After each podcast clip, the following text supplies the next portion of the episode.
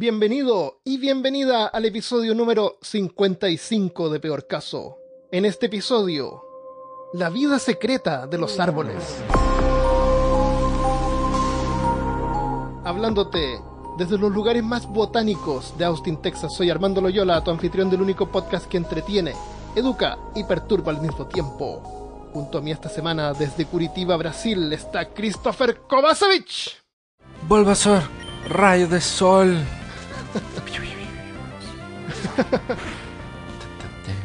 Christopher, imagínate que estás en otro planeta.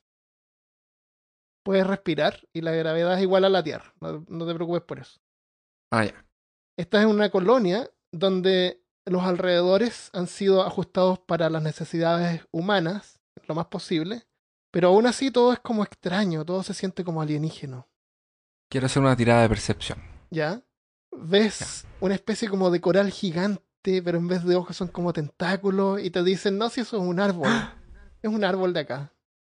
Entonces echas de menos los arbolitos de la tierra. Oh. Porque eso es lo normal para ti, ¿no es cierto? Porque es lo que estás acostumbrado a ver. Claro, si vives en algún lugar con árboles o con parques.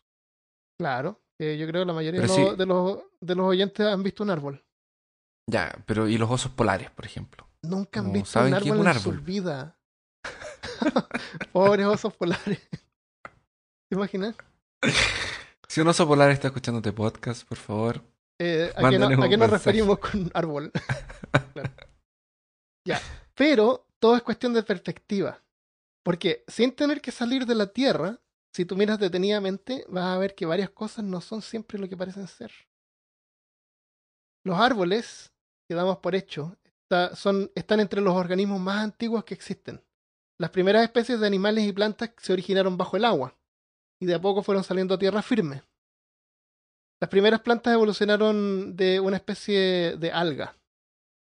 ¿Qué crees que salió primero, los animales o los vegetales Mm. del agua? Eh, yo creo que los vegetales, Los animales. los animales. Vamos a ver por qué. Los primeros en salir Pero, fueron ah, espera, espera, entonces ese dibujo animado que yo vi en los años 80, que ya habían plantas cuando salían los... una celulita, la celulita era otra celulita, Ajá, esos, y eso era eso- un, esos un muestran animales. Eso muestran animales, pero no las plantas. A las plantas Pero nadie, cuando las el hace ani- caso, nadie les hace caso. Pero cuando el animal salía del mar, porque salía Ya- arrastrando, salían patitas y y todo, plantas. ya habían árboles. po. Claro, eso no es así. Es una mentira. Bueno, ese animal que muestran es una evolución de un pez. Pero hay animales que salieron antes que los peces, que eran, que eran los insectos, o artrópodos.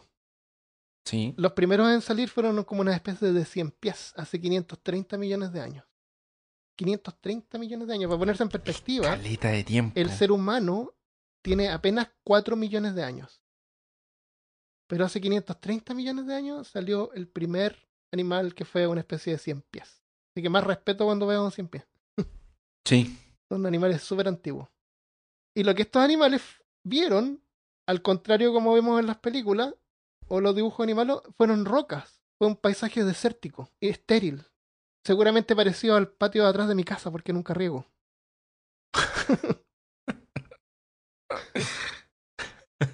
No está tan seco, yo lo vi. No, no, está- pero, queda No es-. No es la selva De- que tiene digamos tu parecido vecina. al patio, Eh, claro, la selva que tiene mi No vecina. es un... Claro. Oye, ¿te he contado de los maceteros de mi vecina? El problema, el problema de los maceteros de mi vecina, ¿no te he contado sobre eso?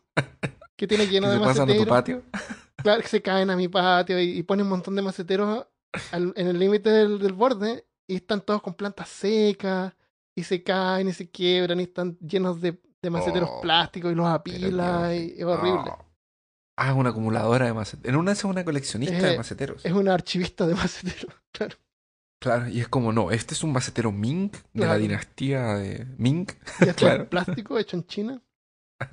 También chino. También chino. Claro. Exactamente. Oye, tuvieron que pasar 100 millones de años para que las primeras plantas comenzaran a salir del agua y poblaran la tierra. 100 millones de años. Ya, para, para, que, para que la gente tenga así como una perspectiva. Porque a veces el tiempo no lo. no lo. No Porque cuando no tú me decís 100 millones de años es tanto tiempo, Claro que no te como que significa se me nada. escapa la... no me significa nada. significa Entonces, nada. piensen que hace 2000 años atrás estábamos usando túnicas. Claro, y el y ser había- humano en general tiene 4 millones de años, de los cuales los primeros, eh, los primeros, eh, excepto de los, de los últimos 5.000 años, que es como la época moderna, en que se inventó la escritura y la sociedad empezó a existir Sí. como existe ahora, ajá. vivíamos en, en Ruca. Y, la, y los dinosaurios eran cerca de... Ah, esa información no la anoté. Parece que, Ah, es- parece que es 500 millones de años. hace 250 Es- millones de años. Hace- sí. eh, es como 250, 300 millones de años. Sí, no, cuando los dinosaurios 200 salieron ya años. plantas y todo. ¿Cachai que son, 200, son 250 millones de años antes de eso? Antes de eso empezaron a hacer las primeras plantas. Y eso ya había de- un montón de insectos. Eh, es tanto tiempo que yo creo que ya perdemos la noción. Sí, no Y se pierde. Y es difícil poder darse cuenta, pero es mucho Sí. tiempo. De hecho, eh, sí, para ponerlo en perspectiva, si quiere, esto pasó hace eh, 400 millones de años. En 400 millones de años más, la raza humana ya no va a existir. En- Probablemente en- vamos a estar... de, hecho, en, en- de hecho, en 20 millones de años más, la raza humana seguramente. Sí, tal sí. vez en un millón de años. O tal vez un año. ¿Cómo vamos? Tal vez. Ajá. Sí. Tercera Guerra Mundial, aló. Exactamente. Y aún así, nucleares. los insectos, la, las cucarachas y los cien pies todavía existen tal cual como eran en ese tiempo, pero más pequeños y vamos a ver por qué. Las plantas se beneficiaron eh, porque fuera del agua hay más luz, hay más CO2 y la tierra es más rica en nutrientes. Eh, y lo curioso es que si miramos los vegetales, nos da la impresión de que son organismos más básicos que los animales. ¿Por qué, ¿Por qué entonces se demoraron más que los insectos en salir del agua? Podrían haberse tardado más en adaptarse porque también hay un montón de desventajas para las plantas fuera del agua. Una es justamente la falta de agua. las Y por, por el, agua. y- y por el ciclo de vida de las plantas no, no, no es como más lenta la evolución de las plantas, ¿no? Eh, no es relativo. Porque se demoran más en. Hay- en plantas nuevas salen todos los años. Se demoran más en adaptarse y necesitan eh, insectos para polinizar, por ejemplo. No pudieron, Oh, en haber, una de no pudieron haber eh, habido plantas con flores que antes que existieran los insectos. Oye, pero es que en una de esas los, los insectos estaban siendo dominados por hongos en sus cerebros y los mandaron primero. Así como, oye, anda a ver qué hay afuera. Claro, Y está todo bien, avísame. los hongos son los maestros, los jefes, los que dominan todo. Es verdad. Y lo otro es que las plantas están fijas, están plantadas en una parte en vez de flotar en el agua. Entonces es difícil encontrar pareja cuando tú estás plantado en un solo lugar y no te puedes mover.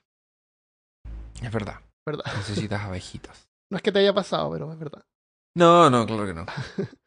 Eh, seguramente con la existencia de insectos, estos pudieron salir a- aprovechando de las plantas que sobresalían del agua y las plantas de ellos eh, para poder eh, transferir polen y reproducirse. También hongos, como, como funcionan hoy en día la mayoría de las plantas. Eso lo vamos a ver después. Eh, para protegerse de la falta de humedad, desarrollaron una cubierta cerosa que se puede ver hoy día. Si tú ves una hoja, es como brillosa. Eso es como una Sí. cubierta de cera que tienen. Como un tipo de cera, no es cera, pero, pero es como cerosa. Y ese, ese brillo que le da como lustroso a la hoja es para protegerse de- del, para que no se sequen. Otra adaptación que tuvieron las plantas fue el tejido vascular, que transporta humedad desde las raíces y nutrientes desde las hojas. Porque hay dos sistemas distintos en las plantas. Uno que transporta humedad desde las raíces, las raíces absorben la humedad de la tierra y los nutrientes, y, Sí. y otro es que en las hojas se produce la fotosíntesis, que transforma la, el- la, la luz en azúcares. Y eso se, se transporta desde las hojas al resto del árbol, por otro, por gente- otro conducto. Como la gente quiere vivir de, de luz solar. Tendría que tener un phloem, se llama, el, el conducto que transfiere las azúcares. En realidad viven de azúcar, no es de luz solar. Eh, ellos usan la luz para transformar azúcares. Para transformar azúcar, es verdad. Claro, entonces no se puede vivir de la luz. Tendría, sería vivir de azúcar que ya lo hacemos. Algunos de nosotros, por lo menos. Eh, las versiones de árboles más antiguas fueron tipos de lechos. Y la evidencia fósil más antigua es una forma que se llamaba Wittiesa, que fue descubierta en el estado de Nueva York. ¿Qué? Por, por azúcares tú te refieres a carbohidratos simples, ¿verdad? Sí, sí, no, no azúcar de, de caña. Es que la gente se puede imaginar Ah, sí, no, así como azúcares, así como sí. dulce, chocolate. Sí, no, no, no necesariamente.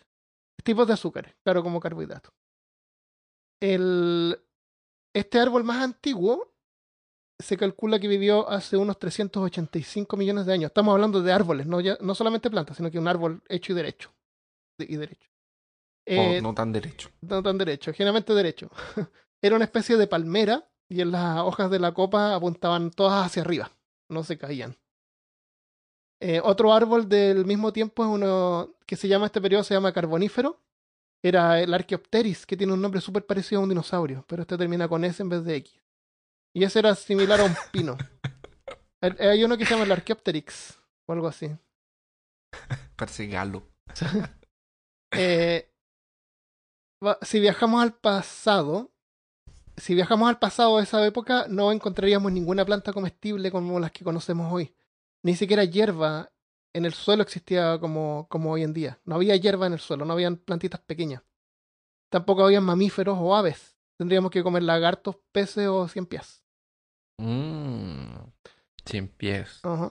Durante ricos. Durante el carbonífero, la atmósfera también era diferente. La, la composición actual del aire es como un 80% nitrógeno, 20% oxígeno, o 21% oxígeno. Durante el carbonífero, el aire contenía un 35% de oxígeno. O sea, era más rico de oxígeno el aire.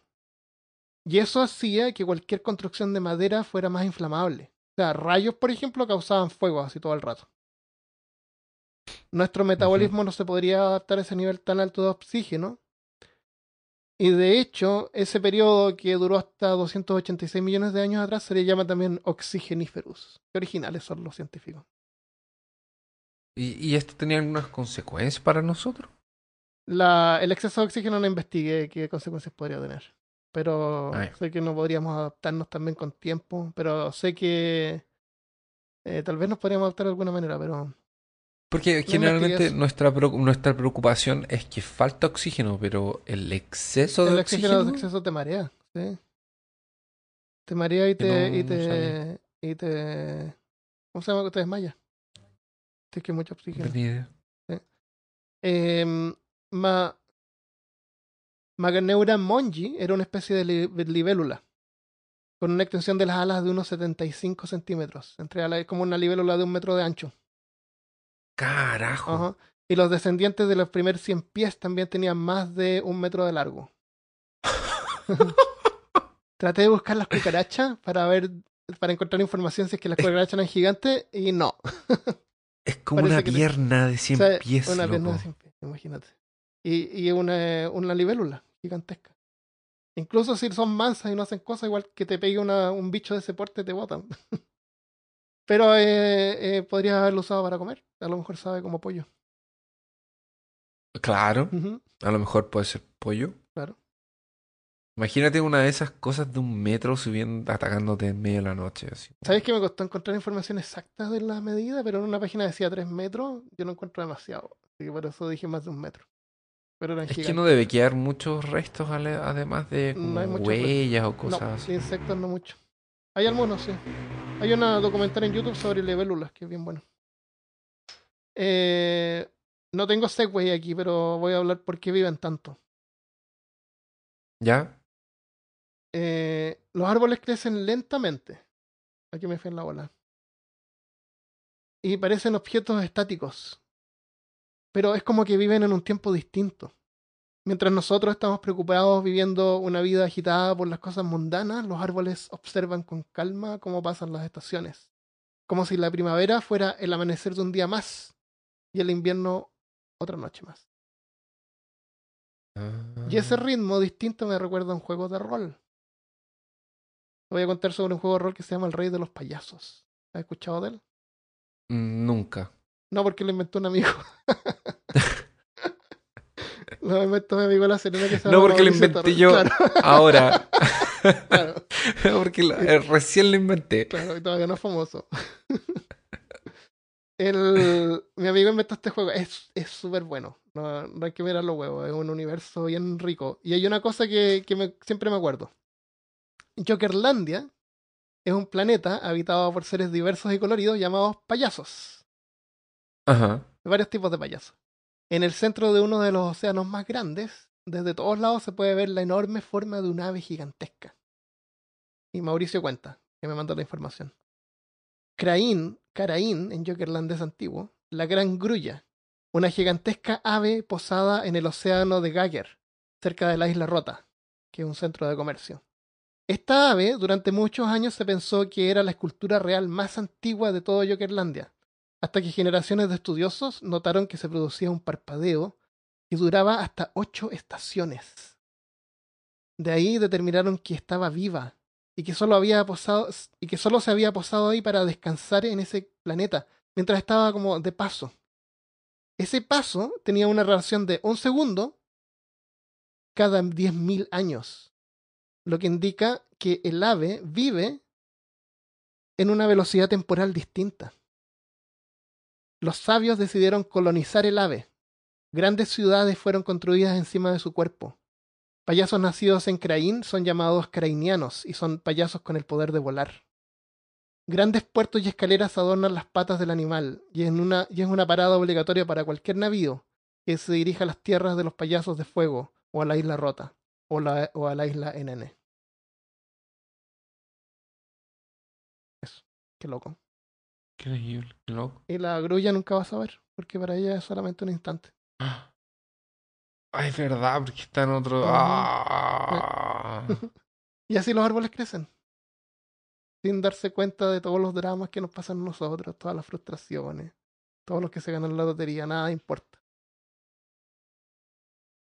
El, el eh, los árboles actuales más antiguos son unos llamados Boabab, que están en Senegal.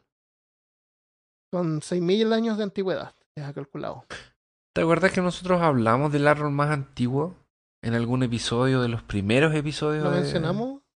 Lo mencionamos. Que tú me dijiste que incluso me dijiste que estabas triste porque esa semana parece que lo habían votado. Ah, parece que hablamos sobre Orlando. Voy a hablar ahora sobre el gran abuelo. El que está Es el gran abuelo, es verdad. Es, Lo- y que yo te había comentado nosotros, que en sí. África, que en África había uno que le habían hecho un hoyo en medio para que pasara una carretera, Sí, que no lo podían derrumbar. también es verdad. Y estos Boabab e incluso les hacen hoyos y les hacen cuevas y los convierten en lugares para vivir o incluso pubs ahí, que son Boabab, lo cual no es bueno para el árbol. Están vivos. De ahí le sigue Matusalén, que es una especie de pino que hay en California. Tiene 4.849 años de edad. Cuatro mil años. 4.800, casi 5.000. En Latinoamérica podemos encontrar al gran abuelo, que es un ciprés de 3.650 años de antigüedad y está en un parque al sur de Valdivia, Chile. Que vayan a verlo si es que están por ahí. Verdad, manden fotos. es verdad. claro, manden fotos. Eh, Y no le hagan nada, sí, no malditos. otro No, que árbol, No lo miren. otro árbol de más o menos la misma edad se encuentra en Orlando, Florida. Pero lamentablemente son solo los restos quemados. El senador era un ciprés de 3.500 años de edad, con una circunferencia de unos 10 metros. Aparentemente había una apertura en, un, en la que una pareja de droga- drogadictos encontró refugio para consumir metanfetamina. Y en un descuido Ah. le prendieron fuego. El senador germinó cuando la humanidad recién había inventado la escritura en Sumeria y Egipto. Ya era milenario cuando las pirámides de Egipto fueron construidas. Estaba ahí cuando el Buda y Jesucristo, supuestamente nacieron y murieron. Cuando Gutenberg inventó la prensa y Newton publicó Principia Matemática dando origen a la física moderna, el senador seguía mirando a la humanidad apaciblemente desde su copa a 38 metros de altura. Pero el 16 de enero de 2012 ardió, quemándose desde adentro, gracias a una desgracia de la humanidad llamada Sarah Barnes, conocida también como la puta que quemó el árbol.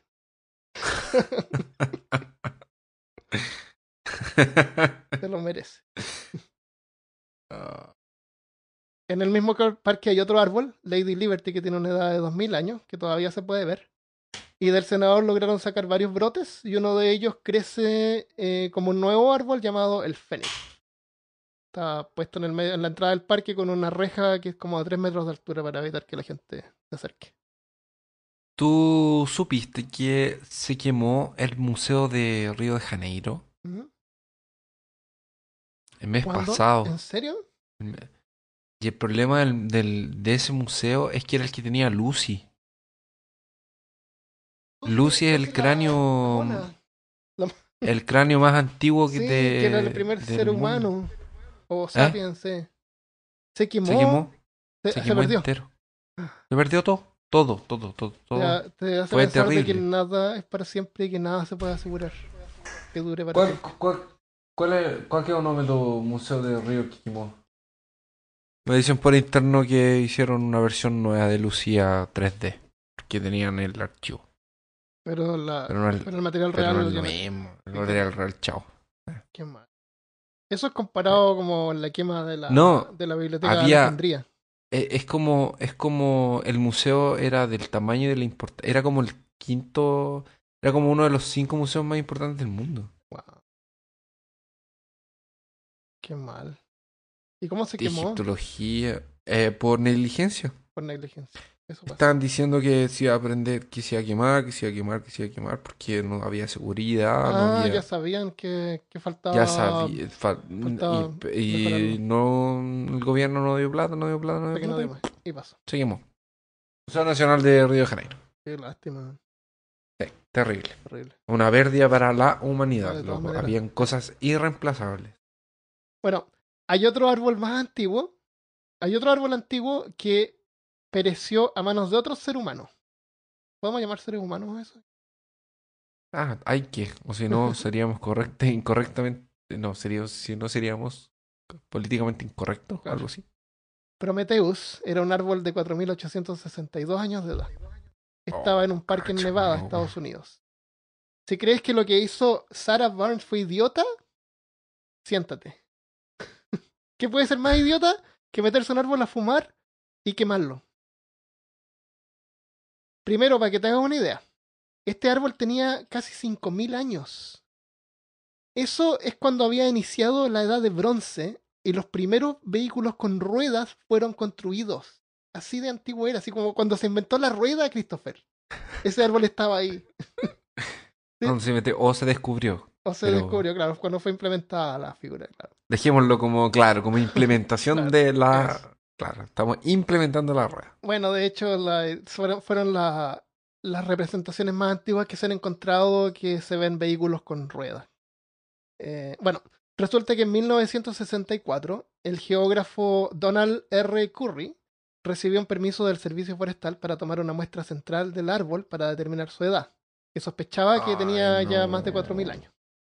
La operación No. consistía en introducir una fina herramienta, así como una broca, hasta el centro del árbol y luego sacarla junto a la muestra para poder contar los anillos del árbol, porque los, los árboles van creciendo y cada año se puede ver que se genera un anillo nuevo. Entonces, contando los anillos, puedes saber la edad Sí. del árbol. Pero resulta que la herramienta se atascó. Y como era tan cara, según él, decidió cortar el árbol completo para Oh, rescatar esto su, ya- su herramienta. Esto ya lo habíamos, esto lo dijimos ya. Ah, sí. Parece Sí, que lo lo comentamos entre nosotros. A lo mejor no, no quedó grabado. ¿Será? Sí, porque Puede me acuerdo ser. que habíamos conversado de esto. Y a lo mejor fue cuando te dije que quería hacer un episodio sobre árboles. Puede ser, puede ser, puede ser. O sea, Pero yo pensé que tú me ibas a decir que le habían puesto dinamita ah, o no, lo cortó nomás para, para recuperar su. Lo cortaron lo cortaron. entero. Ajá. Y que entero, entero. O sea, cortó uno de los árboles más antiguos del mundo porque se le atoró, se le atoró la broca. Mejor lo habría cortado al principio. po. No sé cómo funciona, no sé si era tal cual como una broca o no, pero la cuestión es que tuvo que cortarlo entero. Los investigadores contaron los 4.862 anillos eh, de crecimiento en, la, en el árbol. Y es- ah, pero estiman que pudo haber tenido unos 4.900 años de edad porque eh, hubieron algunas, algunas fechas que, se, que fueron duras cuando las condiciones de, del clima son malas, como que los árboles no crecen ese año. Así como que se Estancan. están, claro, entonces no generan anillos Sí. exactamente uno por año. Así que bueno, espero que al Pero te- menos lo hayan hecho a él contar los 4.862 anillos. es lo menos que puede haber hecho, ¿no? Y dos veces. Claro, para estar seguro. Y lo otro es que le hayan metido su broca. ¿Por qué los árboles pueden vivir tanto tiempo, Christopher? Es lo que nos tenemos que preguntar ahora. ¿Pasó piola él? Sí, mientras el, el sujeto este gira en su propio eje por alguna por algún motivo misterioso, Eso, con un taladro. por algún taladro misterioso en algún lugar, 4862 preguntamos por- que- por lo menos. Claro. ¿Por qué los Ya. árboles viven tanto? Porque viven, porque, nos damos cuenta que viven harto. ¿Les gusta Mm, vivir? ¿Será porque no tienen una porque se supone que ¿No creen, es- en, ¿no creen es- en la muerte? no creen en la muerte? No, pero se supone que, por ejemplo, los seres vivos más complejos, entre comillas, como nosotros, como los animales, tienen un desgaste eh, natural. Correcto. Yes. Y ellos no y lo me tienen. imagino que las me imagino que las plantas no. No tienen eso. Porque somos nosotros mismos los que nos echamos a perder. Eso es verdad. sí. El... Todas las funciones del árbol, hay varias, bueno, son varias razones, obviamente. Todas las funciones del árbol son descentralizadas, no tienen cerebro y órganos. Entonces, Aparte. si una parte muere o se corta una rama, por ejemplo, eh, si le cae un rayo, el resto sigue, puede seguir creciendo. Mantiene células madres, eh, que es un tejido que puede transformarse en, cualquier otra estructura según necesite. Entonces, cualquier como que células se pueden transformar en, una, en un brote nuevo. Mientras más viejos se vuelven más jóvenes. Así es, mientras más viejo un árbol, es más, más, Es como más vigoroso. Como Brad Pitt en eh, el misterioso caso de ¿Cómo se llama? eh, ¿cómo se llama? Popper Battle Battle. Battle eh. Es buena esa Sí. película, me gustó. Nace viejo y se hace joven. Claro, mientras más tiempo pasa, más joven se hace. Así son los árboles, mientras más grandes, más antiguos, más vigorosos se vuelven. Eh, y, y eso se puede notar porque eh, crecen a un ritmo más rápido. Pero no en altura, porque por la gravedad, como tienen que levantar humedad desde, la, desde el suelo hacia arriba, Sí. eh, han, vist- han estudiado árboles que son súper altos, así los, los récords, qué sé yo, y ven muestras de hojas de la parte superior y son como menos turgentes, o sea, tienen menos capacidad para retener fluido. Que toda esa humedad hay que, hay que elevarla desde el suelo hasta arriba. Me imagino. Entonces, por eso, sí. eso es lo que les da como, como el límite de altura, por eso es que no crecen hasta la luna. Lo que tiene sentido, porque Claro. en la luna no hay sol. Y por eso es que en la luna no hay árboles. Y sol tampoco. Aparte. Claro. Y es lo que tú ¿Te imaginas que un... ¿Te imaginas... ¿Te imaginas un árbol que creciera hasta el sol? con Y se bomba de prendiera agua. fuego, se quemara. Claro, después de crecer se quema. Y ese es su ciclo. Se El mundo sería como estos fuegos artificiales que giran. Así como- Sí.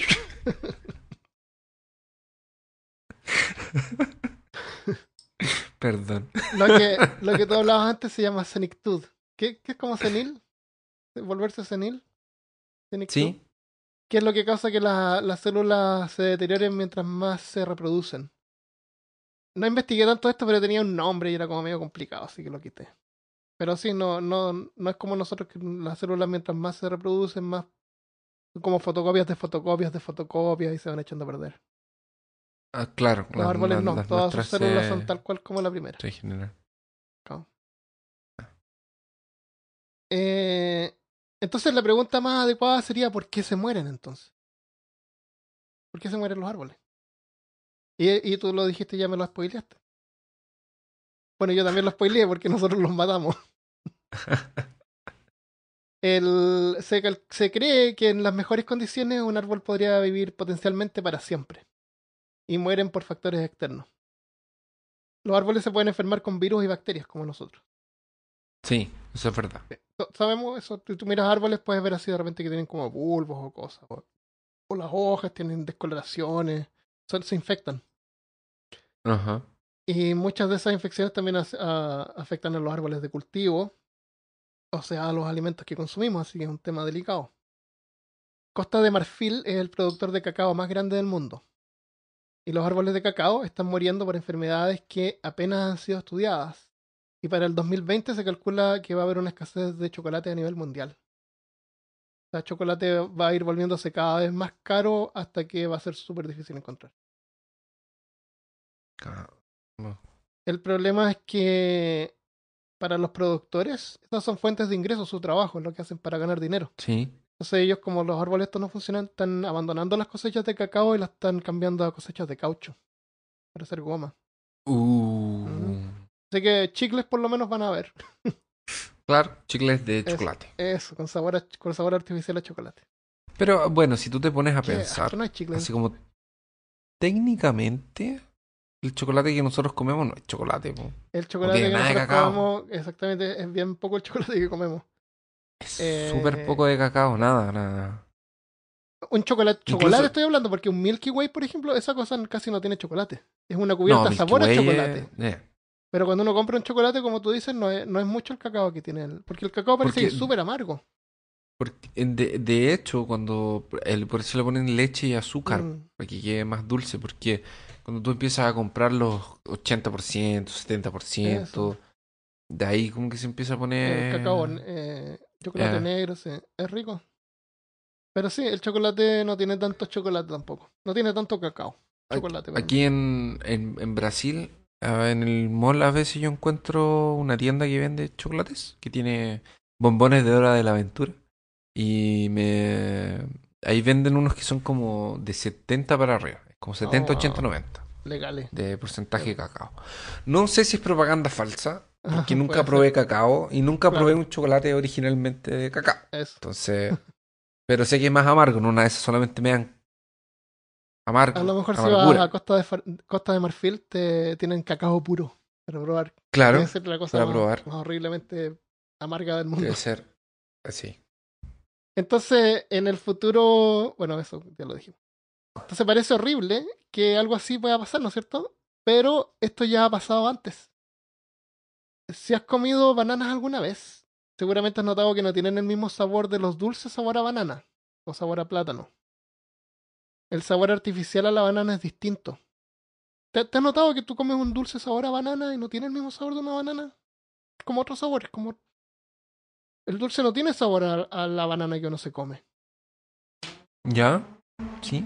Y eso es porque el sabor del dulce, el sabor artificial que tiene el dulce, es el sabor que tenía una banana que se extinguió. Tus abuelos, cuando comían banana, tenía la banana que se comían era la misma, el- tenía el mismo sabor de lo que tienen hoy día los dulces con sabor artificial. ¿Se entiende?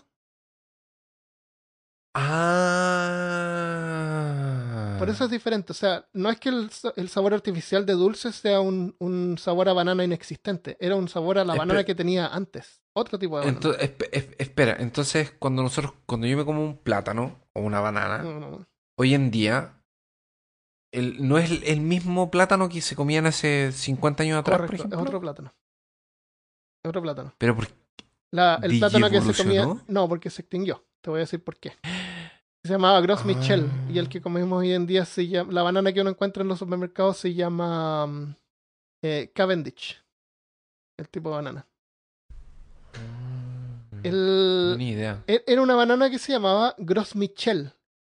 Y era el tipo de banana que más se exportaba al mundo hasta 1950, cuando las plantaciones fueron infectadas por un hongo que causó que las plantas se marchitaran y murieran. Y ahí fueron. La banana que compramos hoy en día en el supermercado y feria se llama Cavendish. Y aparte de tener un, sabor más suave, tiene otras propiedades interesantes, como por ejemplo no tiene semillas. ¿Has notado que una banana no tiene semillas? No, tiene como una, co- unas cositas. una, en el una medio, sombra, así como unas sí, claro. Como lo que pudo haber sido una semilla. Claro, como un. que como. como no sé, pues, como si fuera canela. o. Una cosa así. Eh, entonces, ¿cómo se reproducen las bananas? Y la respuesta es no se reproducen. Oh. Para todos ustedes que están pensando Claro, no, no se que vamos a hacer un chiste Ah, de tipo ah. poco. No, no ahora. No, no, no hoy. no. qué, qué pérdida de oportunidad, Christopher. No, no, porque nosotros nos llevamos las bananas en serio. Claro. Claro, llevamos. Y el no, podcast no, es para todo no, público. no. Porque todos pensan, no, te apuesto que todos pensan, esas mamás, esos profesores que están como usando el podcast en, eh, en- eh, para pasárselo a los alumnos y mostrándole a, a sus hijos, oye, este es el podcast. Cuando Armando dijo, bueno, íbamos a hablar de las bananas, entonces como que quedó un silencio.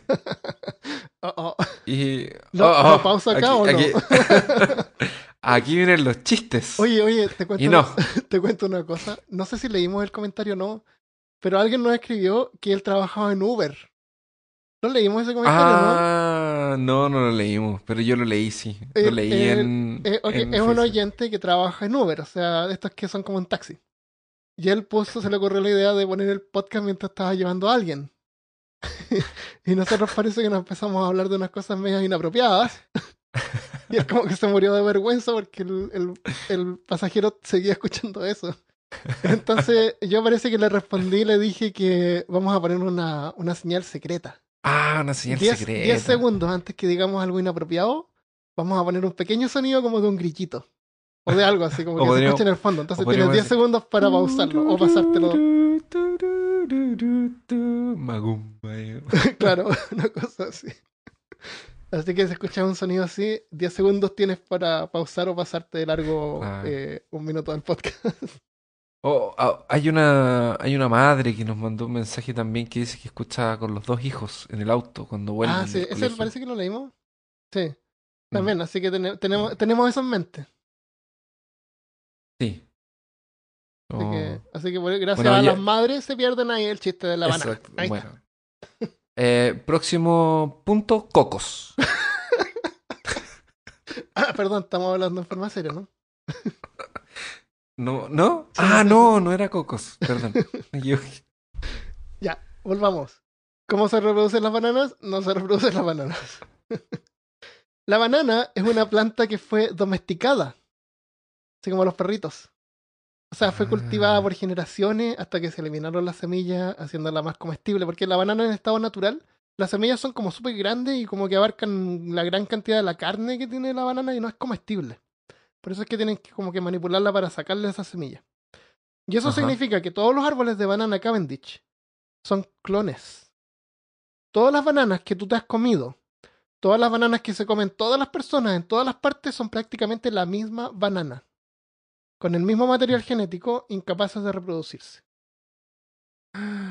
Y eso tiene una desventaja. Significa que estos árboles son súper sensibles a cualquier infección y como no se pueden reproducir como especie, son incapaces de generar alguna variación resistente a infecciones. No van a haber versiones de árboles de banana que fueron resistentes a una infección. No, se mueren todos.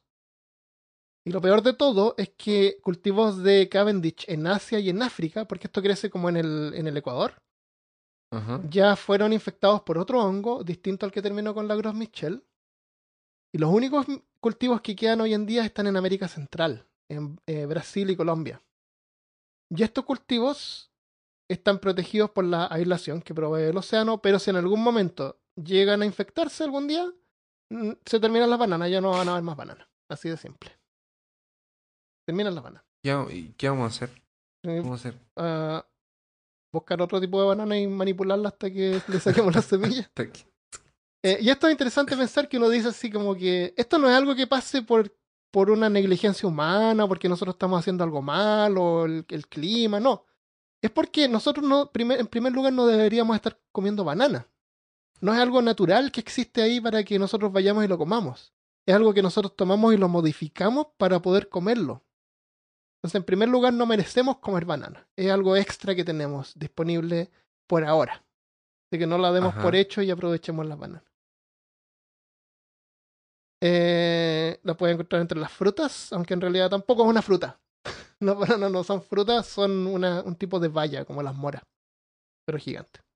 La... Oh, no te creo. Es una valla, no es- las frutas son No. las frutas aparecen debajo de una flor, Me destruiste. las bananas. ¿De verdad? Son unas vallas. ¿Y por Cuando- qué o sea, carajo? una, cada- una por- banana es, el, el manojo de bananas. Esa es una banana. Así como una mora es una mora con todas sus pelotitas. ¡Ah! Cuando tú te comes una banana, es como que tú te comes una sola de esas pelotitas. Entonces es una valla pero gigante. ¿De ver- ¿De verdad? Como una, es como un racimo de uvas. No, no, no es un racimo de uvas, pero es una va- Es una valla. No te creo. Y cuando mora. dicen, tengo una dieta balanceada con frutas y verduras, Claro. y te ponen bananas, es mentira, Es mentira, porque es una valla. frutas, claro. Pero bueno, las frutillas y, las y las moras están entre las frutas también ahí. Pero es como que el, los- los- el maní no es fruta seca, es como una legumbre. Como que está ahí, pero lo, lo tenemos ahí. Potatoes, Claro. potatos. Potato, potato, tomato, tomato. Estamos hablando de las causas de muerte para los árboles. Otra es la, bueno, ataques por hongos malignos, ¿no es cierto? Ajá. Y otra es la pérdida de nutrientes. Minerales del suelo también como que se agotan. Y eso puede también producir, eh, también se puede morir por el cambio del clima. Aunque los árboles crecen lento, tienen que competir con otros árboles y plantas en el área, porque los nutrientes son limitados. Los pinos, por ejemplo, acidifican el suelo, evitando que otras plantas puedan crecer en el área. Y la forma es súper simple, en realidad. Las hojas, esas como agujas que tira el pino, son ácidas. Entonces cuando caen, acidifican la tierra. Y nada crece. Si tú vas a ver un bosque de pinos, no hay hierbas. porque está todo ácido. Ah, Es verdad. ¿Y tú sabes lo que es la ro- rotación de cultivos? Sí, que tú cada eh, en cada estación cultivas cosas distintas en el suelo para que el suelo después dejas descansar al suelo Exactamente. para que no, no pierda Para que no Eh, no pierda, pierda- el vigor y la- eso, claro. no El, el problema con los pinos es que el pino es, es eh, explotado por su madera, ¿cierto? Es un, es un Sí. árbol que crece rápido. No hay otro tipo de árbol que ellos vayan cambiando cada ciertos años. Es pino hasta que la tierra ya es tan ácida que no crece nada más y ya la tierra ni siquiera da abasto para pino. Entonces cuando tú ves un bosque de pinos, así como un bosque, son, estos son, son lugares como industriales, son, eh, están ahí los Sí. pinos para, para explotarlos por madera. Sí, Lo que tú Sí. estás viendo ahí en realidad es una especie de desierto que va a quedar a la larga. que va a quedar En después. cier- que no claro, en- cierto de eh, tiempo ya no pueden seguir plantando pino y no pueden seguir plantando nada más. Así que ahí va a quedar la, la área seca. Y si tú miras bien, de repente cuando uno va en la carretera y ve estos bosques de pino, de repente son dos corridas de pino. Y si tú miras bien detrás no hay nada. Es como que los tipos dejan las primeras corridas de pino como para que la gente vea verde desde la carretera. y en realidad es una pantalla. Así como una película del oeste antigua. Ah. No hay nada, es horrible. Así que mal por los pinos. mal, mal para la gente, los pinos no tienen la culpa, pero los explotan y echan a perder la tierra. Así es la vida del pino. Así es la vida del pino. Em, Y la próxima vez que compres un aromatizador de pino para tu auto, acuérdate. de la- del desierto que tú estás De causando pinos. y sacrificando. No, Exactamente. Ya, y vamos a la última parte. Eh, como vemos, los árboles no son tan distintos a nosotros después de todo. Pero hay algo que aún a nosotros nos diferencia de los árboles, que sería la comunicación, ¿no es cierto? Ah, yo iba a decir barbas. Pero bien. ¿Barbas? Sí. Tienen barba. Hay unos árboles que tienen así como unos, unos, Ah, unas como, cosas como bárbol. como barbas, claro, podemos decir. Pero por lo menos nosotros nos comunicamos. Pero no, porque los árboles también se comunican entre ellos. Las plantas también lo hacen y nosotros lo percibimos, de hecho, todo el tiempo. Pero no con el sentido de la vista o el oído, sino con el olfato.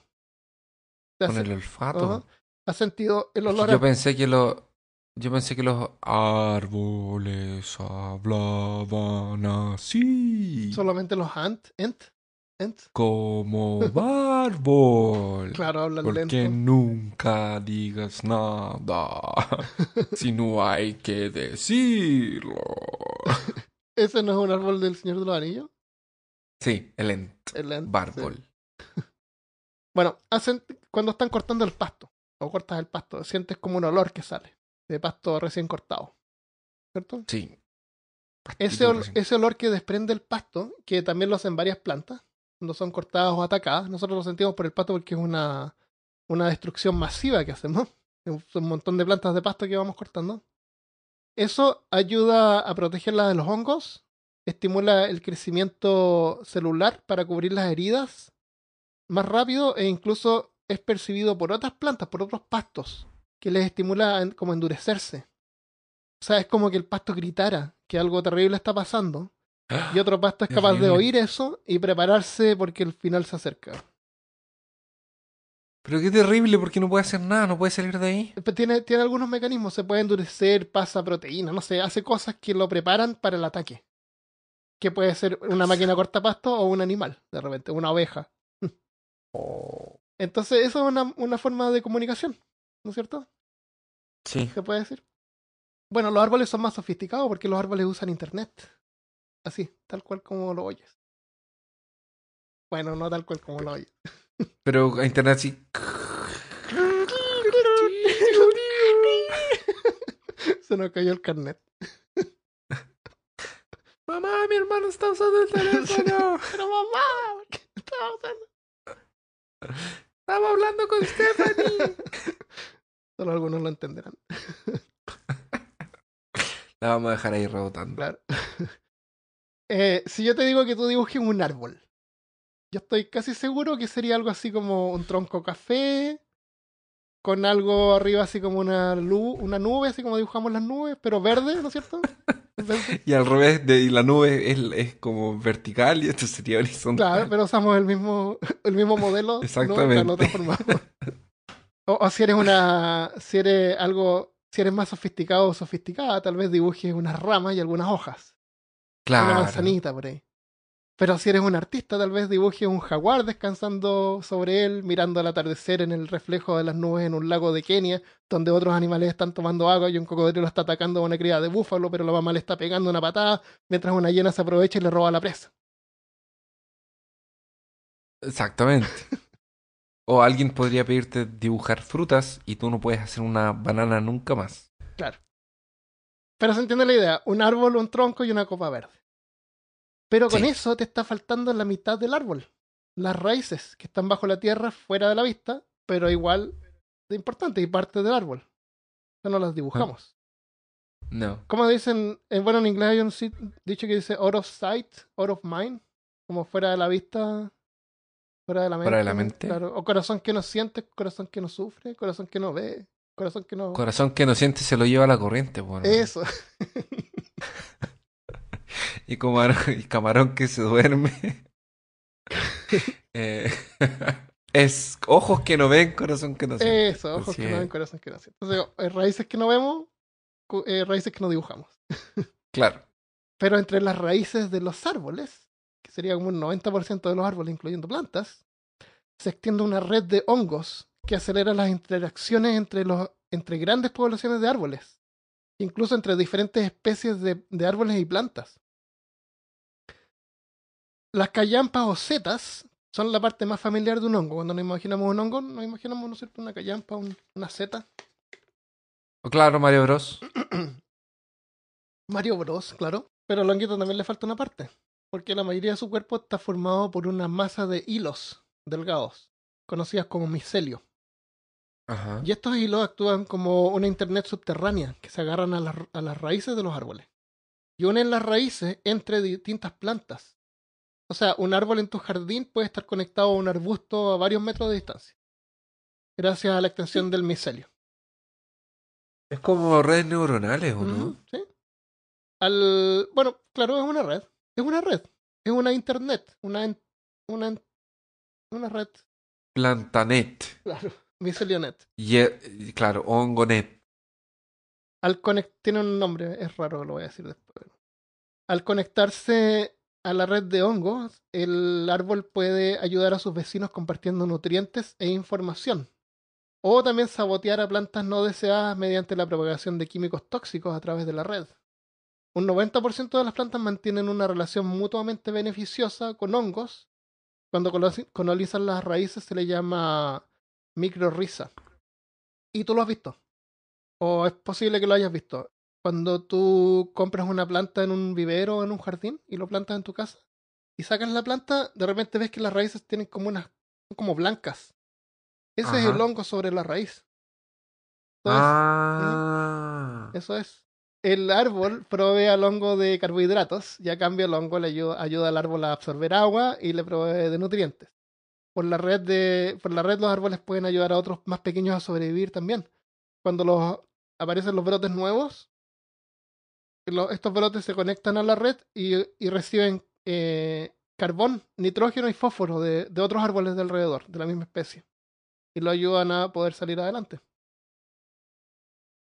Es como, eh, yo, yo esto me lo estoy imaginando como si fuera un patio con pasto, porque el pasto es, no es una, son un montón de plantitas juntas, no es, o pasto, grama, grama creo que se le llama también en otros países latinoamericanos, césped. césped, Pero piensa en árboles no y plantas más grandes. pero, eh, Sí. porque pa- realmente parece una cosa así como una red, yo me, en realidad cuando, ahora que tú hablas Armando, yo me imagino una red neuronal, así como un montón de neuronas conectadas unas con otras, se pasando, en vez de información, nutrientes y Pasan todo, químicos, como- sí. El, Si algo le pasa a un árbol, por ahí pasan químicos, así como los, los hongos, eh, o sea, como, los, como el césped se produce este olor. eh, los árboles, cuando hay estrés, pasan químicos que se distribuyen por la red de, de hongos. Y otros árboles se preparan para, para el final. ¿Y, y, y, y se pueden llegar a mover los árboles o no? ¿Se, se llega a mover un árbol o donde cae? Crece Crecen, crecen en forma y buscan la luz, como las plantas. Pero moverse, cambiarse de lugar, no creo. Aunque el... Aunque hay árboles que se mueven, o sea, eh, como el video ese que hice, eh, lo que pasa es que yo la semana pasada fui a ese jardín y tenían Sí. mimosa. ¿Tú sabes la planta mimosa? Que es como una, Sí. una plantita que uno la toca y la- las hojas se cierran. Ajá. Tenían esas plantas. Entonces dije, ah, voy a hacer un video porque también tienen estas plantas carnívoras que son estas chiquititas. Pero resulta que no Eh, tenían, esta- se habían vendido todas. Todas las mimosas. ¿Tú caché que, tú caché que esa plantita que tú mostraste que era del... De la jarra. como con una tapita, Sí. el jarrito con una tapa, es un Pokémon, por Sí, loco. es un Pokémon. Es no la tercera evolución de... de, de- es la, es, la es parece que es. sí. Lo que sí no dije en el video que se me ocurrió después, estas plantas no les interesa que el insecto esté vivo o muerto. Así que si uno tiene una de estas plantas y la No, quiere probar da lo mismo. puede y no quiere hacer que una mosca tenga una muerte horrible, puede pescar algún bicho muerto y ponerlo ahí. Claro, en vez de, de dejar una Y mosca viva, a su muerte, a- mátala rápidamente Claro. con un matamoscas. Y eso es, así que, bueno, cosas que no noté, pero leí que hicieron pruebas para probar esto, para demostrarlo. eh, pusieron diferentes plantas en maceteros versus otras plantadas en la tierra, las infectaron con algunos tipos de, de infecciones y, y las que estaban en la tierra, las otras plantas eh, se volvieron más resistentes que las que estaban en maceteros, sin contacto con, el, con la red de, de hongos. Eh, murieron, Ajá. murieron todas. Así que cuando tengas, si compras plantas, es mejor tenerlas en la tierra que en maceteros. Esto es lo que yo le puedo ir a, a decir a mi vecina de por qué mejor ella plante sus plantas en la tierra y se deje de coleccionar maceteros. De, de- claro, de Así coleccionar que maceteros y escucha el episodio quebrármelos en mi 55, barrio. claro. Tenemos que conversar. Tenemos que conversar. Mire, hace 400 millones de años,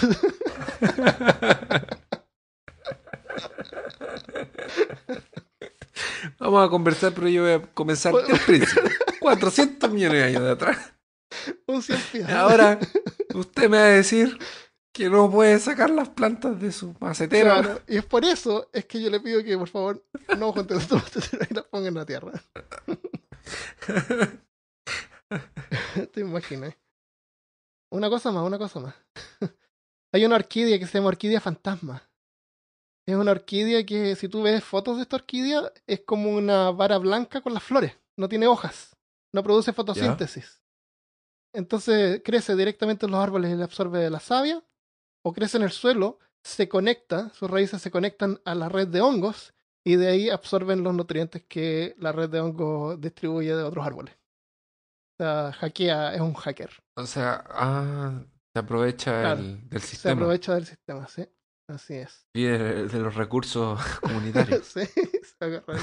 Es como un, eh, No, ¿Para qué podríamos Pero tener no unos, un unos chistes muy malos? claro. bueno, No un parásito. No se considera un parásito. técnicamente no, pero, pero también se podría considerar un parásito. Si tenemos en cuenta de que está usando los recursos eh, que usa la comunidad, es como conectarse a internet gratis. Oh, e- es bueno que hablemos de que, de que aclaremos de que no estamos hablando de hongos. Hablamos de hongos, pero el tema no es hongos y el tema no es flores, Sí, que son otras cosas, ajá, que es, que es distinto de frutas. claro. Y berries. Porque yo, ahora que tú hablaste de la orquídea, yo me acordé de ese, de esa, parece que ese tulipán que se demora siete años en abrir. Una cosa También. así. Sí. El, eh, eso, la razón o la, o la ventaja, años. la ventaja evolutiva que tienen ese tipo de, de, de seres que, que tienen como un ritmo totalmente distinto es que hacen que pierdan sus depredadores. Por ejemplo, las Sí, cícadas estas que Porque crecen los cada depredadores 14 se mueren esperando. Claro, no, no saben qué, qué diablo es esto. Sí. Entonces me imagino que por eso será. Aunque esa planta creo que tiene olor a muerto, es horrible. Sí, es como la peor cosa del mundo. Sí, qué horrible. O sea, qué, qué interesante. Interesante esperar siete años para, Para para verla, decepcionarte. Claro. para este- para- Para una- a claro. un olor a muerto. Eso. Mm, huele a la tía Ruth. Entonces, bueno, mientras más aprendemos de plantas y árboles, cambia nuestra percepción sobre ellos. Y tenemos que tener en cuenta que no solamente están plantados ahí creciendo en silencio, insensibles a cualquier daño. No les debemos respeto por ser antiguos, sino que son seres complejos que con necesidades variadas y expuestos a desafíos tal cual como los demás seres vivos. Y aquí alguien que es vegano podría llegar a pensar de que, chuta, ¿y qué diablos como ahora? Porque no, no me gusta hacer sufrir a los animales. Y te das cuenta que en realidad estás comiendo plantas. eh, Sí. no, no son unos seres inertes que están ahí. Así que, a lo mejor en el futuro, en un intento por ser moralmente responsables con el medio ambiente, vamos a terminar consumiendo así como unas preparaciones químicas, unas barritas de nutrientes preparadas en forma artificial para no hacerle daño a nadie ni a nada. ¿Y eso lo vamos a sacar de dónde? Eh, eh, bueno, eh, así como las pastillas con vitaminas y cosas, no sé, hacerlos químicos, hacerlos nosotros mismos. Nosotros fabricar todo lo necesario en una Ta- barrita así que tú te comes. ¿Te acuerdas que hace un par de años atrás dijeron que el McDonald's tenía carne de res porque res significaba cosa y que en vez de tener vacas o cosas Ah, del sí, estilo tenía estaban unos clonando? seres, claro. Pero que Claro, hacer que- eso hubiera sido mucho más caro que simplemente usar Mucho más caro que vaca. No tiene sentido. A menos que no quieras hacer sufrir a nada, pero cualquier cosa que tenga un sistema nervioso, Ya, sea está complejo, ya ¿Será que...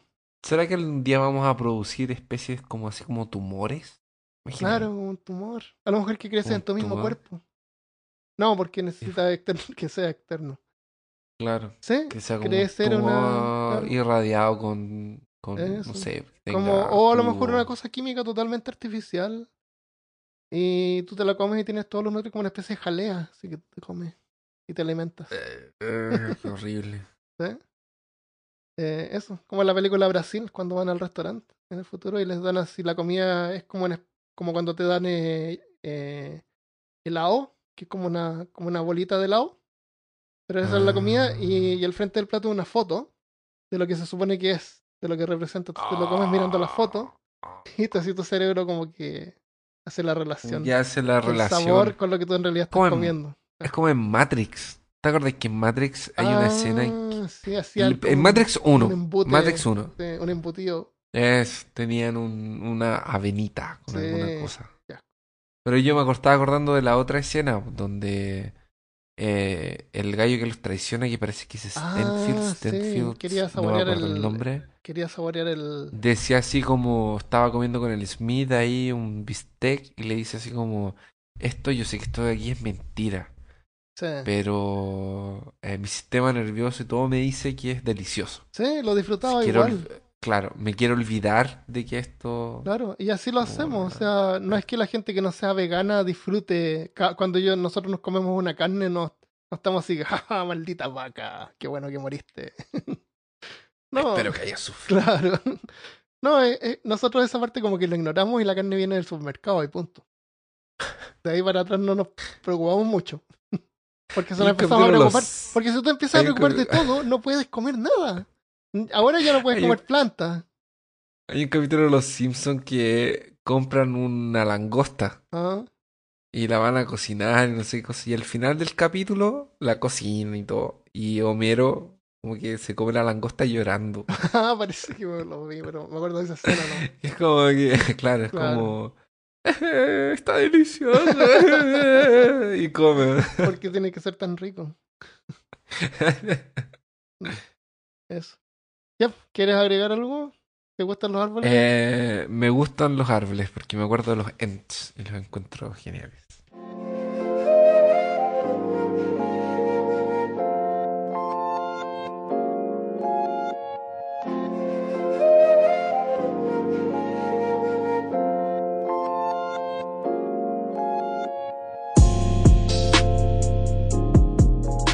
Entonces, antes de irnos, vamos a leer algunos saludos de nuestros amigos. Julián de México nos dice: Hola, me encanta su podcast y también los escucho en el trabajo. Jejeje. Son muy divertidos. Muchas gracias.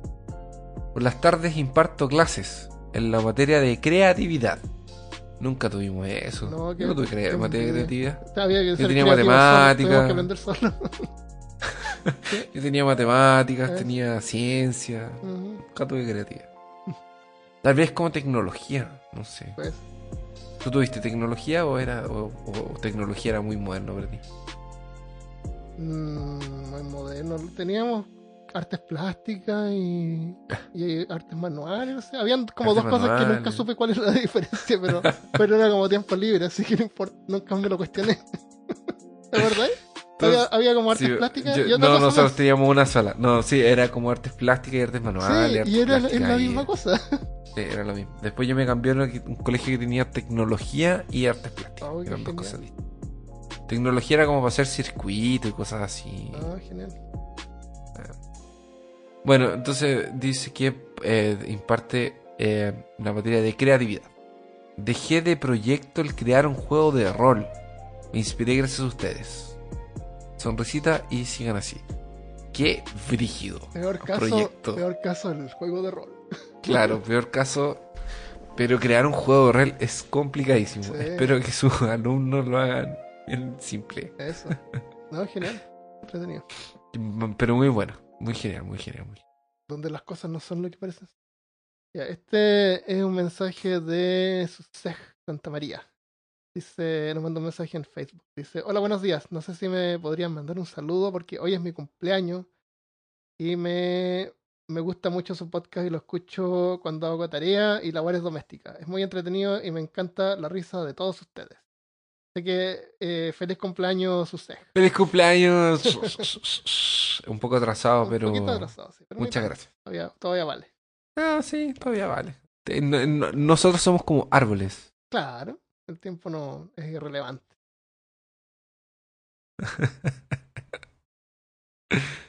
Eh, a ver.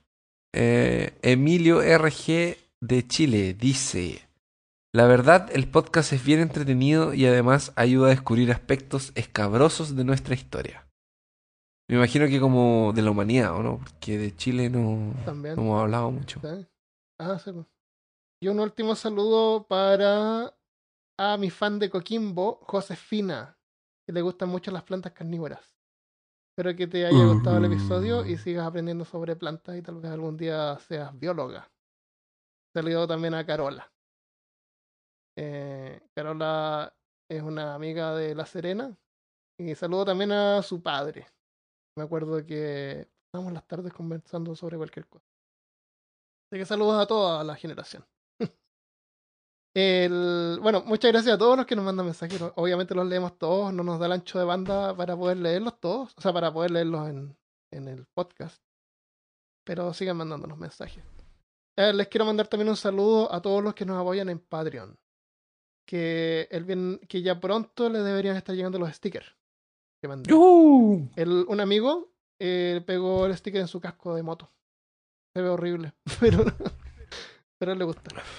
yo, yo no lo pegaría en mi casco. Yo lo pegué en mi laptop. Mm, Mi computador está listo para recibir su sticker. Tú de deberías Nerdcast. recibir los stickers esta semana o la otra. Yo creo que esta semana Sí. ya. Eh, bueno, el, así que sería genial si cuando les lleguen nos mandan una foto para ver dónde los pegaron. Y lo- Por favor, los sería poner en genial. Instagram o Facebook. Sería maravilloso. Y si quieres un sticker también, puedes eh, apoyarnos en Patreon. Por cualquier plan sobre 5 dólares, recibes un sticker. Puedes cancelar el plan el siguiente mes, pero la idea es que. que depende de ti. Claro, puedes hacer, nos puedes engañar. Claro, pero vamos a enviar un sticker igual. Pero después del primer mes cumplido y el primer, Claro. después de que recibimos el primer pago, Sí. ya mandamos el stick. Un abrazo a todos. Esto es todo lo que tenemos para esta semana. Gracias por habernos esperado. Claro. Y tal vez nos vemos el próximo lunes. Un abrazo. Adiós. Adiós.